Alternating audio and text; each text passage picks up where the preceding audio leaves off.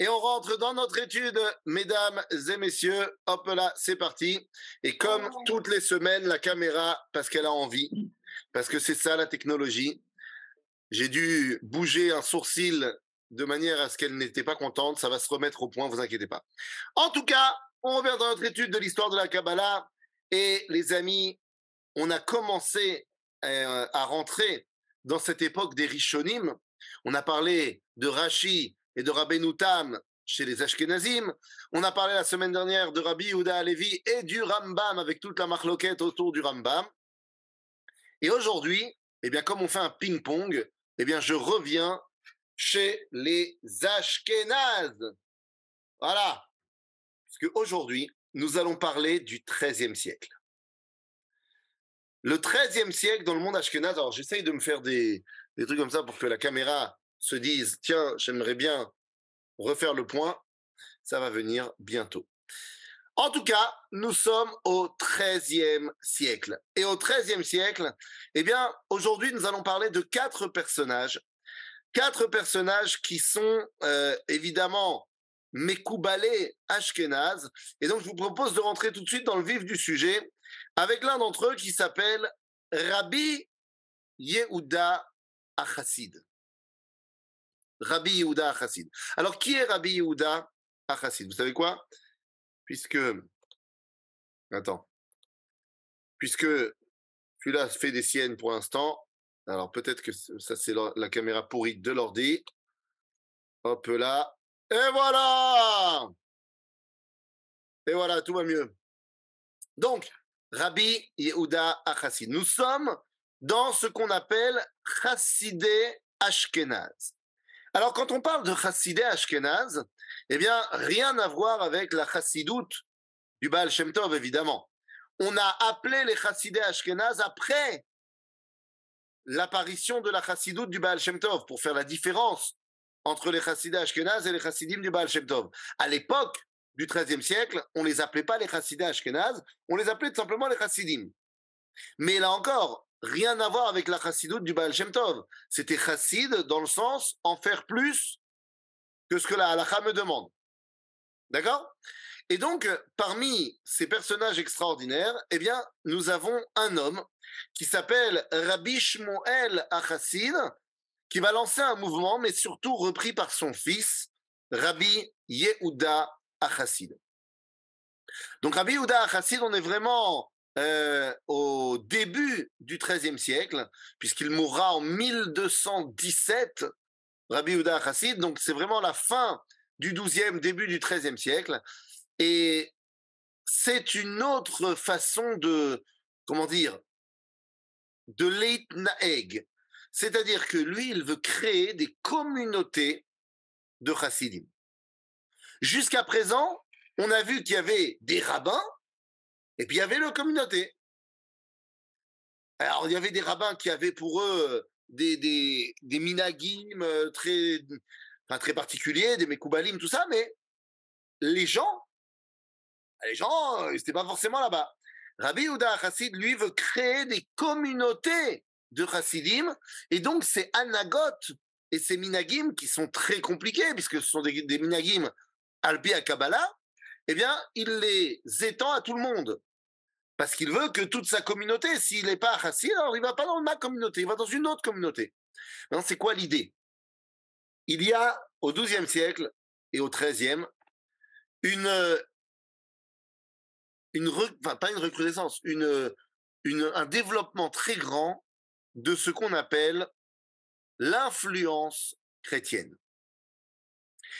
En Espagne, il y a l'Inquisition, mais en Europe du Nord, la France, l'Allemagne, eh bien, il y a aussi cette volonté d'obliger les Juifs à se convertir au christianisme. Et il y a de plus en plus de Juifs qui vont se convertir au christianisme, ou du moins qui vont être influencés dans leur minagim par le christianisme. Rabbi Yehuda Chassid, la première raison de vouloir créer une communauté fermée, c'est de préserver un espèce de euh, voilà de, de, d'îlot du judaïsme on ne pourra pas être tenté par quoi que ce soit. Pourquoi? Bah, Parce que les gens qui sont dans ma communauté, c'est des mecs qui sont déjà extrêmement bien formés, et donc ils vont pas se laisser influencer par quoi que ce soit. D'accord?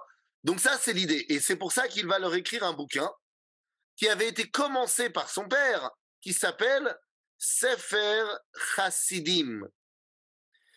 Donc Sefer Chassidim, premier ou deuxième chapitre, on pense que ça a été écrit par le père de Rabbi Yehuda, à savoir Rabbi Shmuel Chassid, mais le reste, c'est euh, les inscriptions de Rabbi Yehuda Chassid. Ok? Maintenant, qu'est-ce qui a marqué là-bas? Eh bien, on va avoir beaucoup de anagotes très particulières, et particulièrement dans le sujet de la tfila. Dans le sujet de la tfila, Rabbi Uda Chassid est un véritable chassid des mots, des lettres de la tfila. Car dans le Sefer Chassidim, on va nous expliquer qu'il y a une signification non seulement à chaque lettre, mais également à, au nombre de lettres qu'il y a dans chaque bracha et dans chaque tfila. Et que donc, si on enlève et qu'on change le noussar, ne serait-ce que par une lettre, eh bien, on a changé complètement euh, l'attachement qu'on a avec les mondes supérieurs, puisqu'on aura complètement raté l'idée euh, de cette, euh, cette bracha-là. C'est-à-dire, donc, pour Rabbi Oda Chassid, ça passe par là. Mais ça va passer également par beaucoup de anagotes très particulières. Par exemple, eh bien, dans sa tsava'a, il y a un, pas, un livre, mais il y a un texte qui s'appelle Tsavaat Rabbi Yehuda Chassid, dans laquelle il parle de beaucoup de ces anagotes qu'il veut transmettre à sa communauté. Et parmi ces anagotes, eh bien, il y a, alors attention, là, vous allez chacun vérifier si vous le faites ou pas, on n'a pas le droit de se marier avec une femme qui porte le même nom que sa mère, que la mère du Khatan. Genre le Khatan, sa maman, elle s'appelle Myriam, il ne peut pas se marier avec une femme qui s'appelle Myriam. C'est pas la halakha, hein, évidemment. Mais pour Rabbi Yehuda Chassid, Alpia Kabbalah, de la même façon, on ne peut pas se marier avec une femme dont, le père porte le même nom que lui, que le Khatan. C'est problématique dans le milieu Chabad puisqu'ils portent tous les mêmes noms. Donc euh, voilà, c'est un problème. Tu ne pourras jamais te marier. Mais enfin bon, parmi les anagotes, Rabbi Uda Chassid va donner énormément de place euh, au Shedim.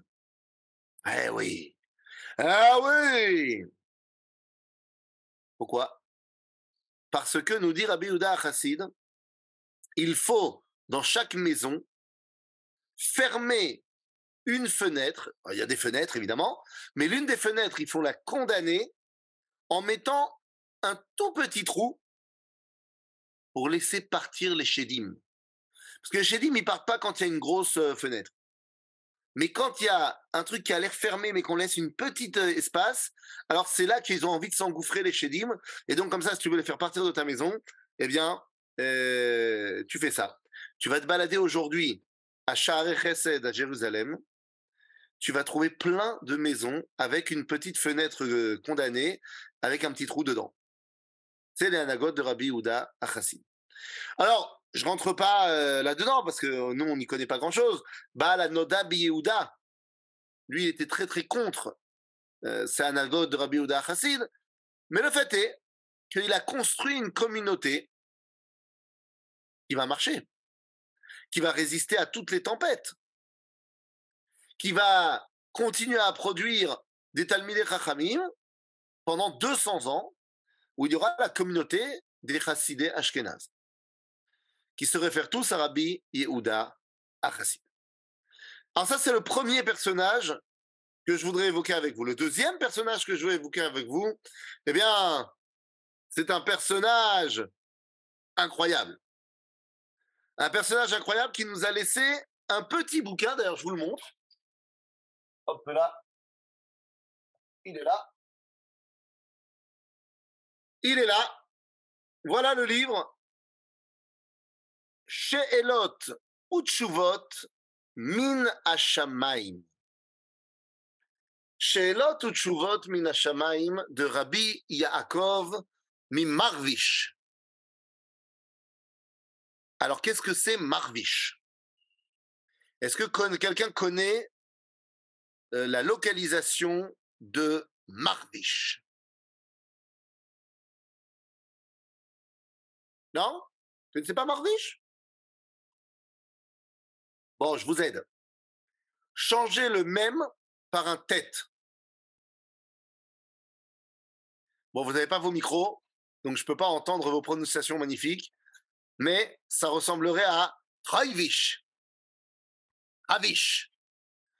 Sauf que Travish, personne t'a dit qu'il fallait mettre un point en dessous du Vav pour faire I.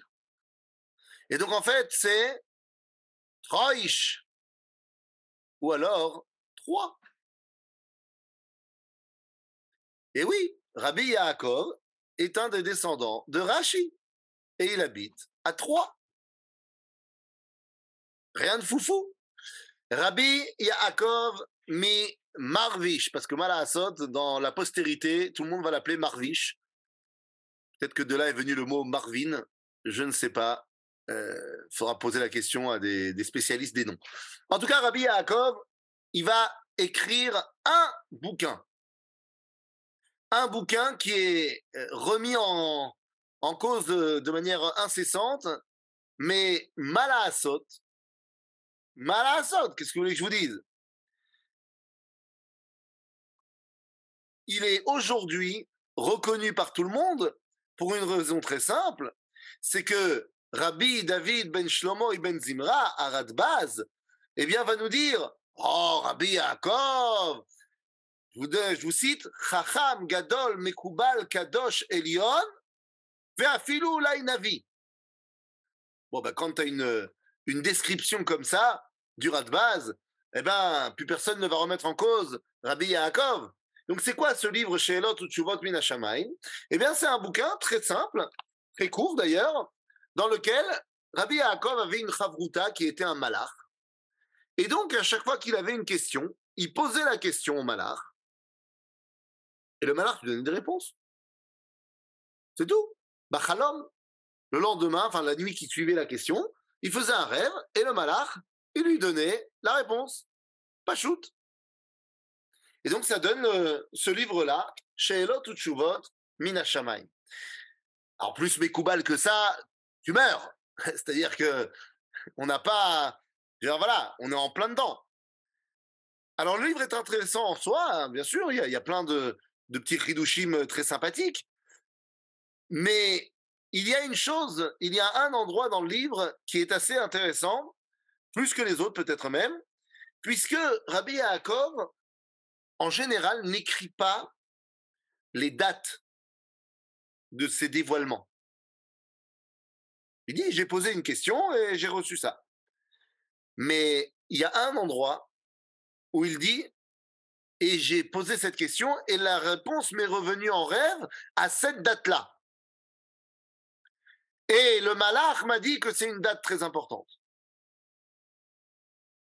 Et on parle du 19 du mois de Kislev.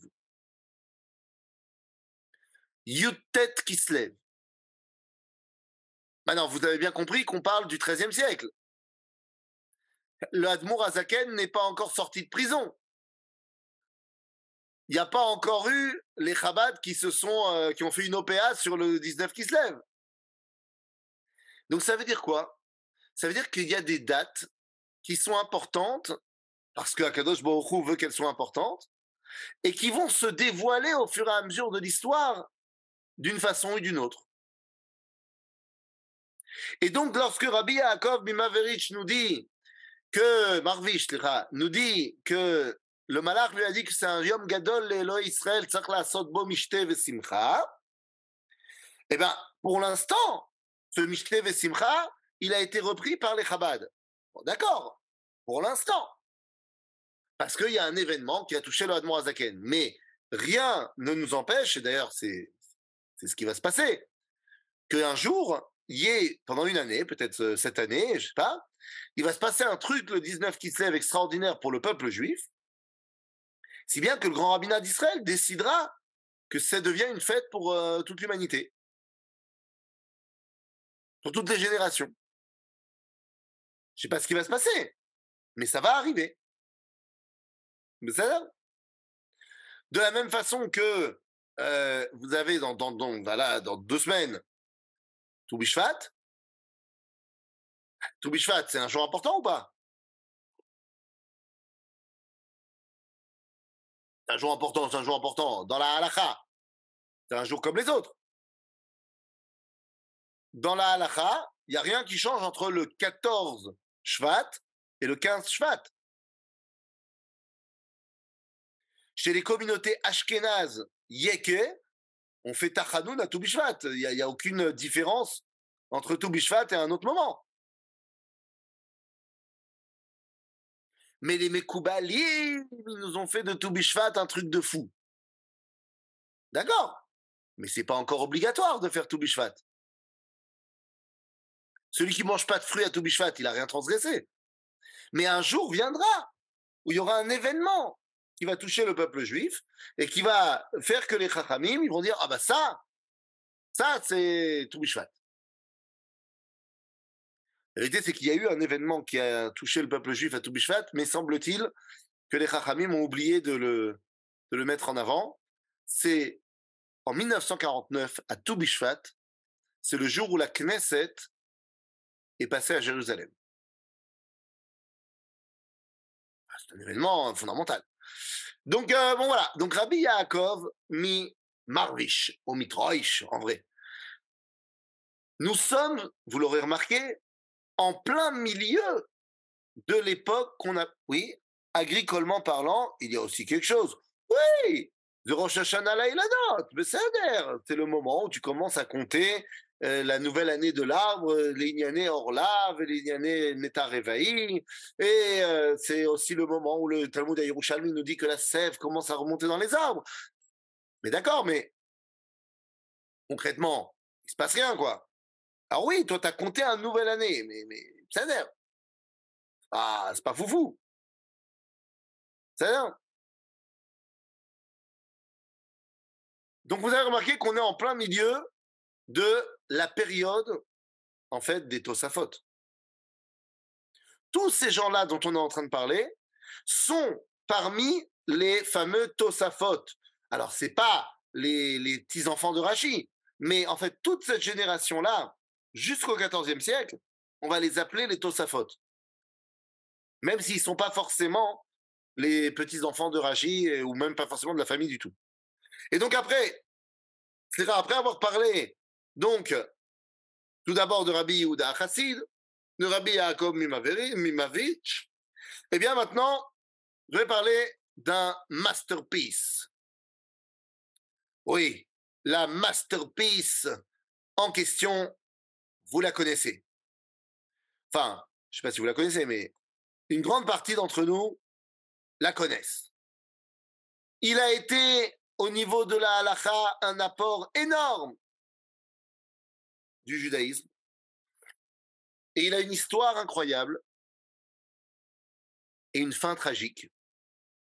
Et il s'appelle, et il s'appelle, allez, je vous le donne en mille, Rabbi Meir Rabbi Baruch. Tout le monde connaît Rabbi Meir ben Baruch? Faites de la tête. Non? Moyen? Quoi, moyen? Rabbi Meir, tu t'es dit, c'est Rabbi Meir Balanès. C'est qui Rabbi Meir Ben Baruch? Ah là là. Ah là là. Bon, alors, je vais l'appeler par son surnom. Parce que semble-t-il qu'avec son surnom, vous le connaissez. Meiri Non Rabbi Meir, ah, le Meiri, c'est Rabbi Yaakov à Meiri. Donc, c'est pas Rabbi Meir Ben Baruch. Et le Meiri, c'est plus tard. Donc, on n'y est pas encore. Et puis, le Meiri, la vérité, c'est que je pourrais vraiment pas en parler dans ce cours-là parce que c'est pas du tout un Mekoubal. Donc, euh, non, mais c'est pas lui en tout cas.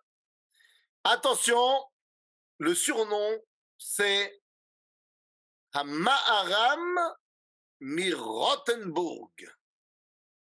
Non, toujours pas? David, comment? Qu'est-ce que j'apprends? Hamaharam Mirotenburg. Les amis, ah, ah, Maharam, c'est Meir Ben Baruch, hein, Le Rav du Roche, Nachon? C'est pour ça que le Roche, ça sera plus tard. Et à mon avis, pas dans ce cours-là. En tout cas, Amaharam mi Rothenburg. Alors, de quoi on est en train de parler? Bon, d'abord, Rothenburg, vous avez compris que c'était pas au Maroc. On parle des rabbinim de la vallée du Rhin, on parle euh, des rabbinim de toute cette région-là. Vers Maharam mi Rothenburg, eh bien, bon, alors, je vais vous dire très, simplement, il, est Rocher Shiva euh, de la Yeshiva de Rothenburg, euh, il est euh, le, décisionnaire principal de toute cette région-là pendant la deuxième moitié du XIIIe siècle. Donc là, il n'y a, pas de problème. Ses élèves sont très connus à Roche, à Mordechai. Mais tout ceci, eh bien, vont malheureusement le mettre en première ligne de ces lois antisémites qu'il y avait en Allemagne à ce moment-là. Puisque la loi disait que les juifs en Allemagne étaient des sujets de l'Empire prusse, de l'Empire prussien, de l'Allemagne de l'époque, mais surtout qu'ils n'avaient pas le droit de quitter le territoire euh, de l'Allemagne de l'époque. Parce que s'ils quittent le territoire, c'est une révolte contre l'Empire, euh, c'est une révolte contre le royaume, et que donc ils sont arrêtés. Amaharam Merotenburg, comme tous les Mekoubalim, est attiré par quoi? Bah, Par Israël, évidemment. Et donc le Maharam de Rotenburg va vouloir partir en Israël. Et il est dénoncé il est dénoncé par un juif qui s'est converti au christianisme. Il est dénoncé par un juif alors qu'il est presque sur la frontière et il arrive pratiquement euh, en Italie. Et il est attrapé et sous l'ordre de César, de l'empereur Rodolphe Arichon, Rodolphe Ier, eh bien, il va être emprisonné. Il est emprisonné. Alors, où est-ce qu'il est emprisonné? Il est emprisonné dans la grande forteresse et dans la grande tour, euh, comment ça s'appelle? Euh, euh, Idelheim. Et là-bas, eh ben, bah, qu'est-ce que vous voulez que je vous dise? Les, l'empereur, Rudolf, il dit, moi, j'ai pas de problème qu'on le libère. 20 000 marques.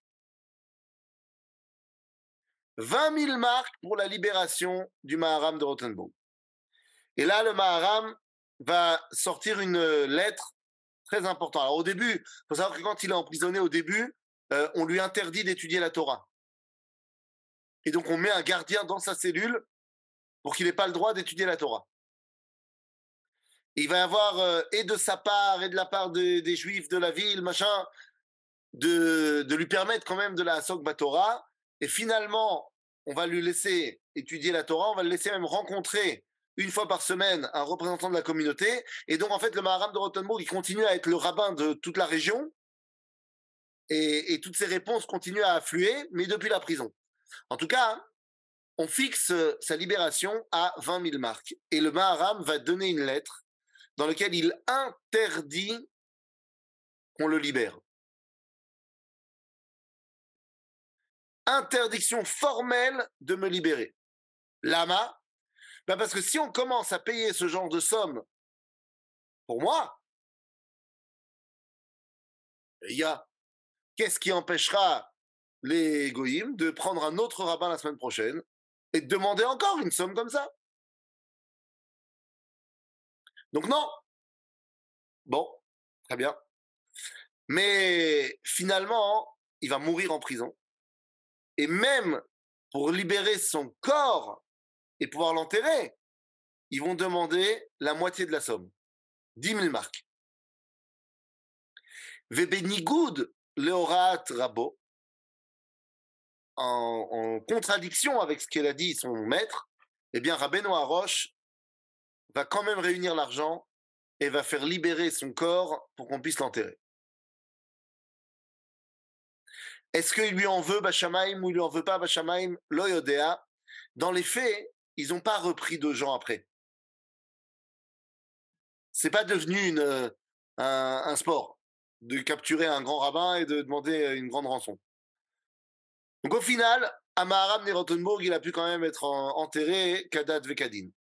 Maintenant, c'est qui ce Maharam de Rothenburg? En quoi il va avoir une influence énorme dans toute la Torah? Eh bien, on a dit, il est, euh, dans, la, prison, et donc il étudie et il essaie de transmettre son enseignement. Mais il écrit dans la prison, je n'ai pas la possibilité de voir ce qu'ont écrit les Tosafot. Donc les Tosafot d'avant lui. Il dit, j'ai pas. Donc, je commente le Talmud comme ce que je pense. Et si jamais vous voyez une contradiction entre ce que moi j'ai écrit et ce que les Tosafot ont écrit, ne prêtez pas attention à ce que moi j'ai écrit. Bitoul, Idbatlout pour les Tosafot. Seulement, il y a une question que vous n'avez pas posée. Pourquoi il ne peut pas savoir ce qu'il y a dans les Tosafot? Parce qu'il n'a pas le bouquin. Ok. Et comment il sait ce qui a marqué dans le Talmud? Eh oui.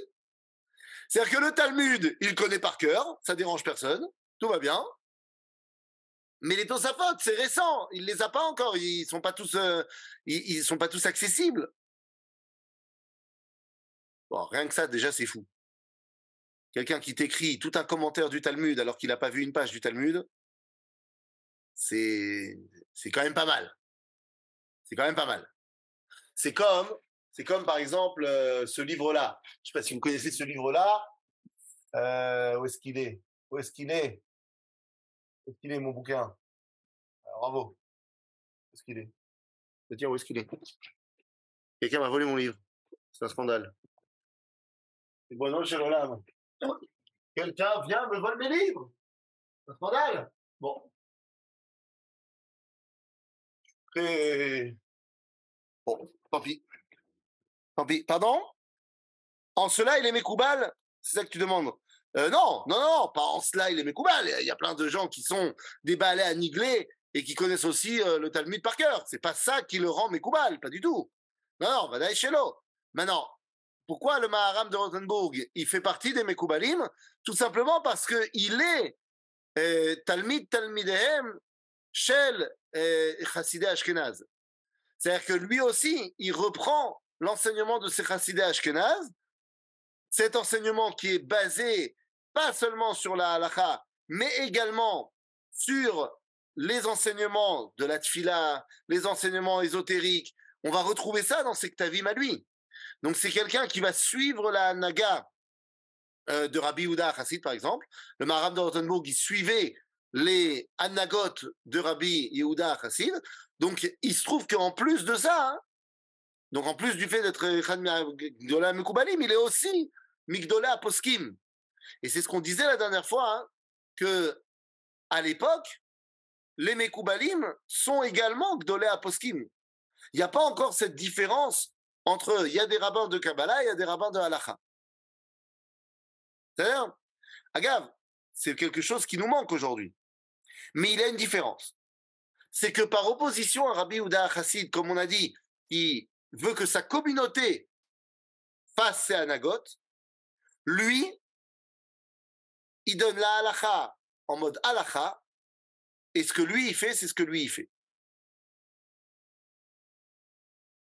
Et là, c'est effectivement, on va avoir deux écoles. Par exemple, le Ben bon, on n'y est pas encore, hein, mais dans longtemps on parlera du Ben mais le Ben Ishraï, lui, comme Rabbi Yehuda Chassid, il est possède pour sa communauté Alpia Kabbalah, Alpia Anagot Shelo. Parce qu'il pense que sa communauté, ils sont au niveau. Pourquoi pas? Mais c'est pas le cas de la majorité des Mekoubalim qui sont d'Afka très Mekelim pour les autres, très permissifs pour les autres, tout en prenant sur eux-mêmes plein de choses. Donc le Maharam de Rothenburg, à ce niveau-là, il est différent de ses maîtres, parce que lui, dans la halacha, il est Me'od Khati.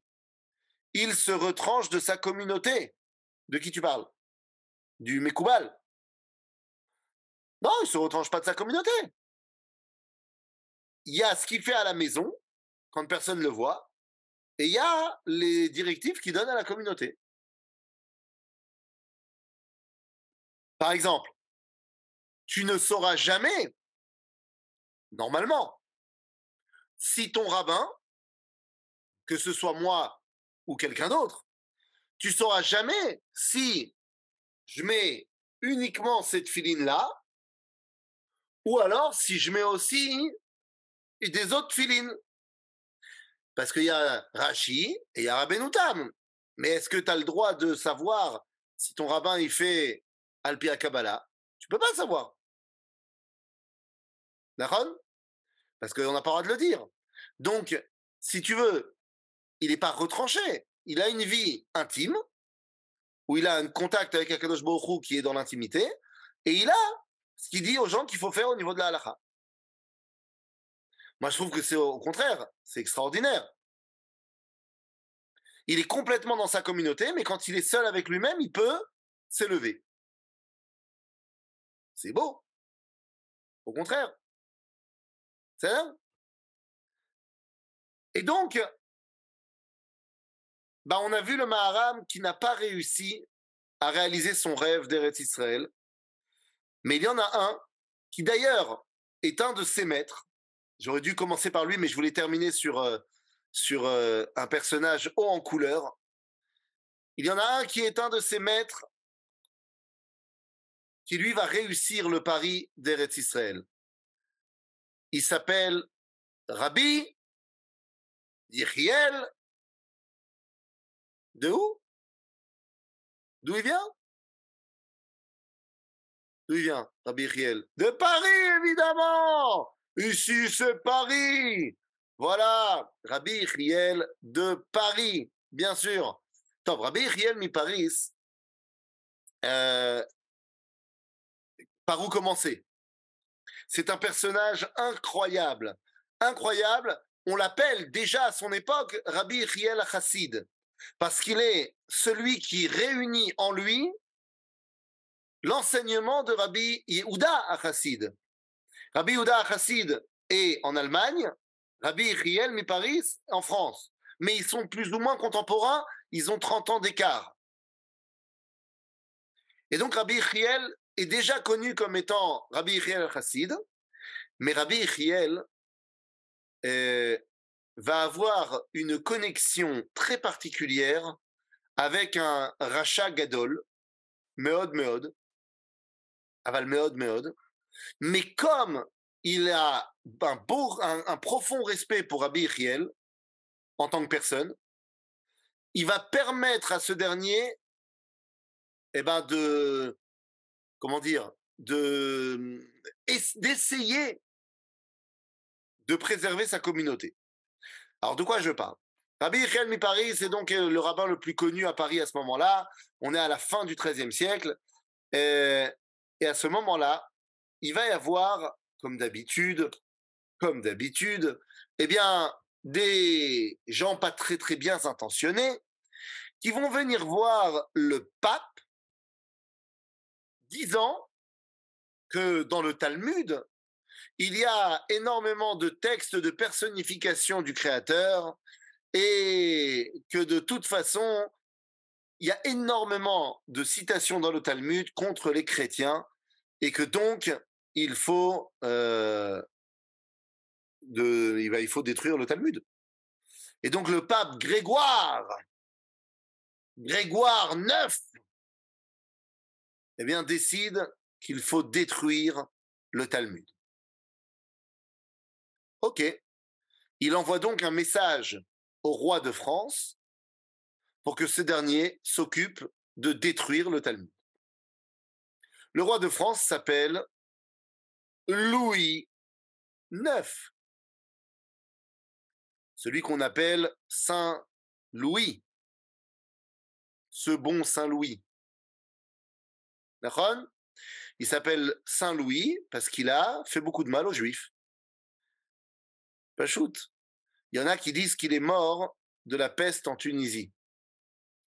je pense qu'il a été invité chez une famille juive tunisienne qui l'ont fait une keila et il n'a pas supporté. Je pense que c'est ça la vérité historique, mais on nous la cache. Quoi qu'il en soit, Louis IX va dire au pape, OK, mais je pense qu'il faut d'abord donner aux Juifs euh, la possibilité de s'expliquer. Et donc, il va faire un victoire Pumbi, une grande euh, dispute comme il y avait à, Bar à Barcelone, entre des chrétiens qui sont des juifs convertis et Rabbi Ichiel de Paris. Et Rabbi Ichiel va leur expliquer que d'abord, toutes les terminologies d'anthropomorphisme ne sont absolument pas pour personnifier le divin. Et il va leur expliquer que tout ce qui a marqué contre les Ovdé Avodazara, c'est contre les Ovdé Avodazara de l'époque de l'écriture du Talmud. Certainement pas contre les chrétiens aujourd'hui. C'était qui les Ovdé Avodazara de l'époque du Talmud? Les Romains et les chrétiens. Mais ça, on ne le dit pas. Et finalement, est-ce que ça marche ou pas? Ben non, ça marche pas. Parce qu'en fait, c'était une belle pommade que nous a passé Louis IX, mais finalement, ces 40 charrettes avec la prière il ne serait pas mort. Il aurait fait tchouva, Louis IX. Écoute, le problème, c'est que Louis IX, il était ashkénaze. Et que euh, c'est compliqué pour un ashkénaze de supporter l'Abkeïla. C'est dur. De la même façon qu'un bon Marocain ne peut pas euh, survivre à un tchoulent bien placé, peut-être que la Géoula serait de, de faire euh, un blind test tu prends un Ashkénaze et un Tunisien, tu leur bandes les yeux et tu leur fais manger des plats, comme dans l'aile ou la cuisse. Et, euh, et on voit s'ils s'évanouissent ou pas. Et peut-être que ça, ça amènera la Géoula entre les communautés. Mais bon, on en reparlera. Peut-être qu'on fera ça un jour avec la Yeshiva Online. C'est un, c'est un projet. Quoi qu'il en soit, finalement, c'est 40 charrettes avec des écrits du Talmud, des Kitveyad, qui sont brûlés devant Notre-Dame à Paris. Et Yesh Safek, quand on va à Notre-Dame, sur pas, dans la, cathédrale, mais quand on arrive sur la place de Notre-Dame, est-ce qu'il ne faudrait pas faire Kriya Parce que c'est un endroit où a été brûlée la Torah, tout simplement. Donc les amis, finalement, ça ne marchera pas. Alors, comment ça se fait que Rabbi avait, euh, que le roi Louis IX avait du respect de, pour Rabbi Riel Bien simplement parce que beaucoup plus tôt dans l'histoire, euh, on avait dit au roi que Rabbi Riel, que le rabbin des Juifs, pratiquait la sorcellerie. Tiens donc. Pourquoi? D'où qui que quoi qu'est-ce? Alors, c'est un épisode qui est rapporté dans euh, le, le Sefer Kaftor Vaperach, et, dans le Sefer Kaftor Vaperach, il nous ramène une histoire assez, euh, assez intéressante. Franchement, je ne sais pas d'où il la tient, d'où, d'où lui vient la massorette de ça, mais, mais, mais bon, pourquoi pas. Et il écrit que on a dit sur Rabbi Ichiel qu'il faisait de la sorcellerie parce qu'il avait devant, enfin, chez lui ou dans sa maison, il avait une boule magique qui s'allumait, faisait de la lumière sans euh, matière incandescente. Et donc le roi est venu rendre visite à Rabbi Riel. Il a dit, il paraît que tu fais de la sorcellerie. Il a dit, pas du tout. Je ne fais pas du tout de sorcellerie. Je suis un sage de la nature. Et c'est en réunissant deux morceaux de métaux que sa boule s'illuminait. Les amis, Baal Kaftor Vaperach est en train de nous expliquer qu'au XIIIe siècle, Rabbi Ichiel Miparis avait découvert l'ampoule avant Thomas Edison, quelques 400 ans avant lui. Et quand le roi lui a demandé de lui apprendre ses secrets, il a dit non, parce que vous n'êtes pas encore moralement prêt à utiliser ça. mais il a été très impressionné par Rabbi Yechiel.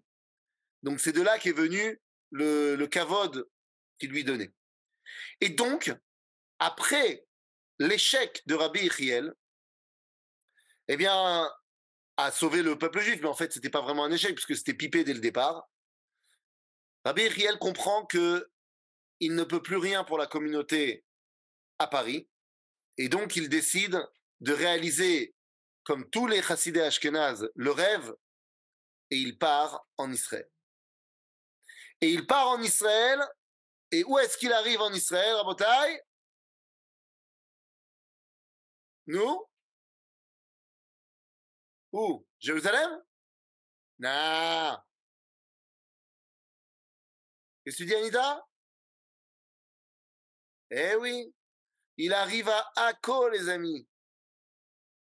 Akko Et là-bas, il va créer une yeshiva qui s'appelle Bet Midrash Rabba de Paris. Le Bet Midrash Agadol chez le Paris. À Akko. Pas mal. Et Rabbi Yechiel mi Paris, finalement, arrive à en Eretz Israël. Il terminera sa vie là-bas. Et c'est de là-bas qu'il va donner la grande majorité euh, de ces, euh, de ces psakim. De ces psakim, c'est depuis la yeshiva de Akko qu'elles vont euh, sortir. C'est-à-dire qu'il écrit beaucoup moins quand il est à Paris que quand il est à Akko. Et le grand chidouche, qui est donc ramené par le Sefer Kaftor Vaperach de Rabbi Eshtori Parchi, eh bien, le grand chidouche de Rabbi Ichiel Miparis, c'est de dire que il faut faire des sacrifices Bazman Azé. Quand il arrive en Israël, Omer Vekotev, la Akriv Korbanot Bazman Azé. Mais comment ça? Il dit parce que Touma Utra Betsibour, que vu qu'on est tous Tmeim, alors c'est comme si on était tous Théorim, et donc une fois qu'on est en Israël, il faut recommencer les Korbanot, même s'il n'y a pas de Bet Mikdash. On ne sait pas si finalement il a fait ou pas des Korbanot à Jérusalem, mais en tout cas, il le dit clairement, il faut le faire. Voilà un rabbin qui est porté sur l'avenir, qui est porté sur le rêve et qui marque également euh, la fin d'une époque, la fin des chassidés ashkénazes, puisque l'élève du Maharam de Rothenburg, on a dit c'est tous les mêmes contemporains, Rabbeinu Harosh va marquer une véritable coupure,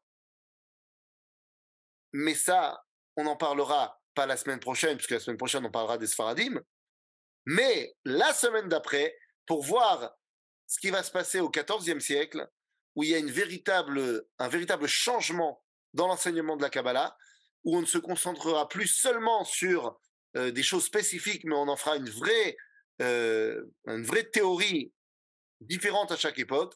Et ça, on verra quand on y sera. En attendant, c'est l'heure d'ouvrir vos micros. Qu'est-ce que veut dire anagote? Hmm. Des euh, minagim, des, des coutumes, euh, des, des, des, pas des agissements particuliers. C'est une rova à partir du moment que, comme dans les, les, les mitzvot qu'on prend sur soi. Comment, exactement, exactement, exactement. À partir du moment où on le prend sur soi, ça devient une obligation. Des comportements. Des comportements. Le Talmud n'a pas été pour en, en place de grève ah ben Là, vous me mettez un doute. euh, Près de l'hôtel de ville Près de l'hôtel de ville. Oui. Vous me mettez un doute. Pas devant Notre-Dame? Non, c'est la place des grèves. Place des grèves, Eh bien, je. je crois. je crois. Très bien. Je, je vais vérifier, mais je vous me mettez le doute quand vous le dites. Donc, euh, donc ça me dit quelque chose aussi, ce que vous dites. Eh bien, je, je prends. Autre chose. On va demander au RAF Google. On va demander au RAF Google, lui, il sait. Oui, Félicia. Et ma question, en, en quoi il différenciait ses comportements? Et qui savait qu'il se comportait différemment pour dire qu'il était Mekoubel. C'est ça que je comprends pas. Parce que vous dites qu'il donne des, des, des, des psakim et il dit à la communauté de se conduire d'une manière et lui il fait autre chose. Et comment, Donc, comment on sait? Comment Donc, comment on sait? Ben, C'est très simple. Ses élèves, les élèves choisis qui vont continuer son chemin, eux, il leur dit de faire comme lui.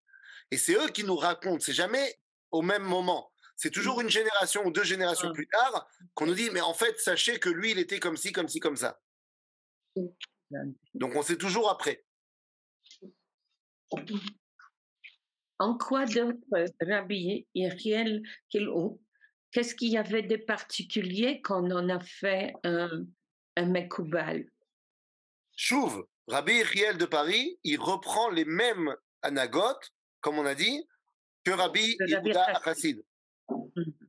C'est place de... Ah, attention, nous avons ici une euh, information Place quoi? de Wikipédia qui nous dit c'est place de grève, effectivement. Le tri- hein, Attends, le tribunal quoi? Qui a dit Le tribunal. Dans la mairie. Il de- hein, hein, Voilà, on a dit. Ok, place de grève. Eh bien, très bien. Alors, place de grève. Eh bien, les amis, nous avons euh, ici une belle correction. C'est pas devant Notre-Dame, c'est place de grève. J'imagine qu'il y a dû avoir d'autres trucs antisémites devant Notre-Dame. On verra. Mais c'est là-bas qu'on a mis la guillotine aussi. Où? À la place des grèves. Oui, bah, euh, si, si c'est là-bas, alors c'est là-bas. Ok, bah alors très bien. Je, autant pour moi, Nimé Kabel et Tatikoun. euh, Le, le il a listé tout ce qui s'est passé devant Notre-Dame de, Notre-Dame de Paris, Ah ouais? En, en d'actes antisémites. Bon, Vous l'enverrez. Il a dû en avoir deux, trois. Bonne cinquantaine. Voilà. Top. Alors, ben, ça a l'air. Alors, pour euh, le Talmud, ok, on est bon. Donc, voilà. Donc, Rabbi Riel, il a les mêmes anagotes que Rabbi Yehuda Chassid. Et il y a aussi cette dimension constante de se tourner vers Israël et la volonté de re- recommencer les corbanotes. Ça, c'est quelque chose qui est purement du domaine de la Kabbalah. Pourquoi? Parce que le korbanot, c'est le Beth Amikdash, c'est la relation avec le divin. C'est ça. Mhm. Ok. Toda. Bבקשה.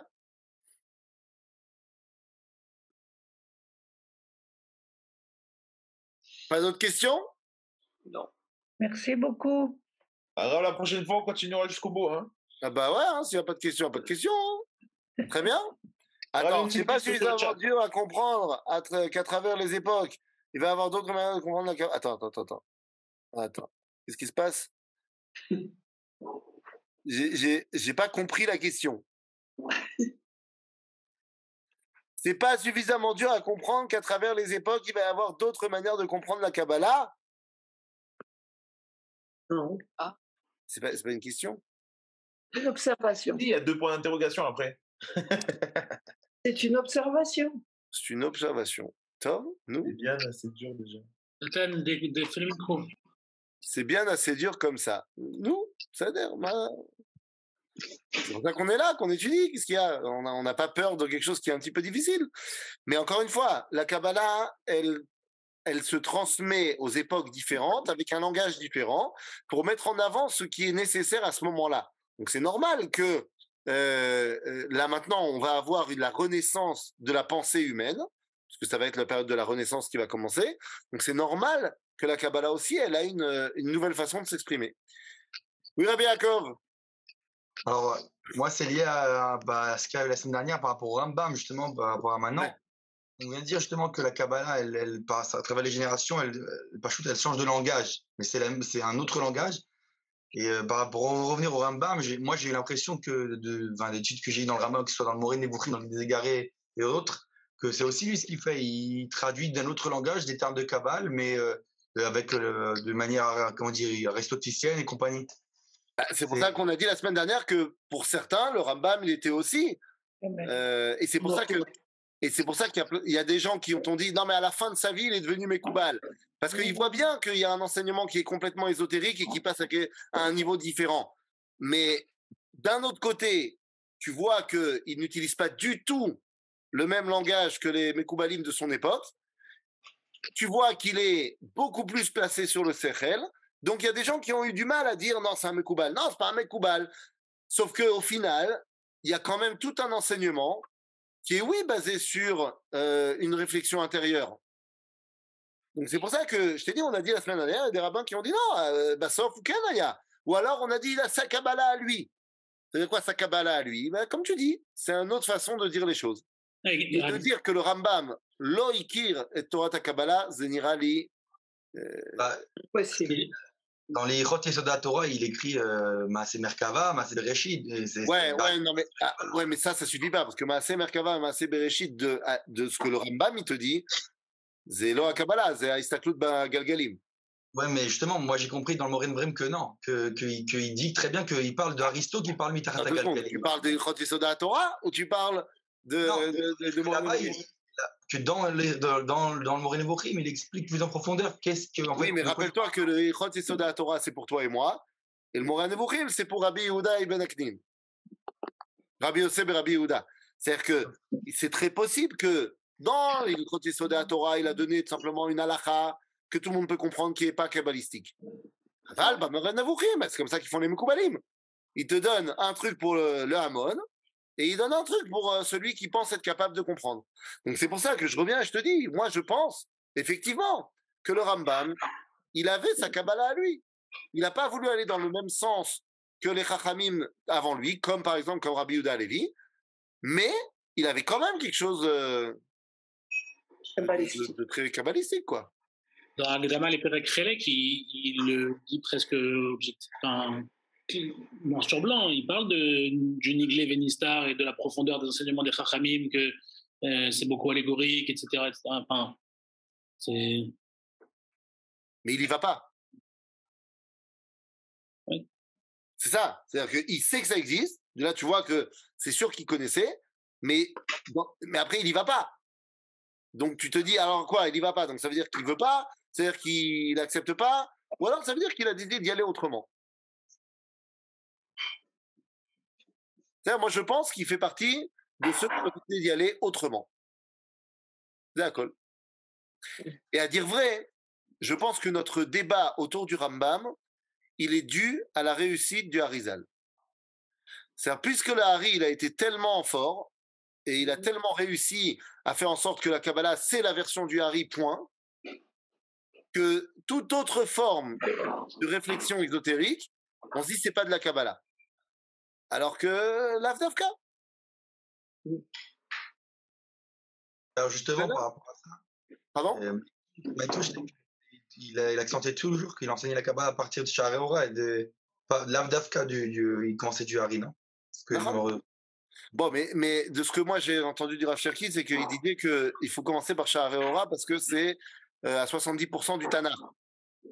Et que donc, en fait, c'est le meilleur rattachement à la névoie. Parce que c'est pratiquement que des psukim, des psukim, des psukim. Tov, et finalement, euh, il y a eu des questions.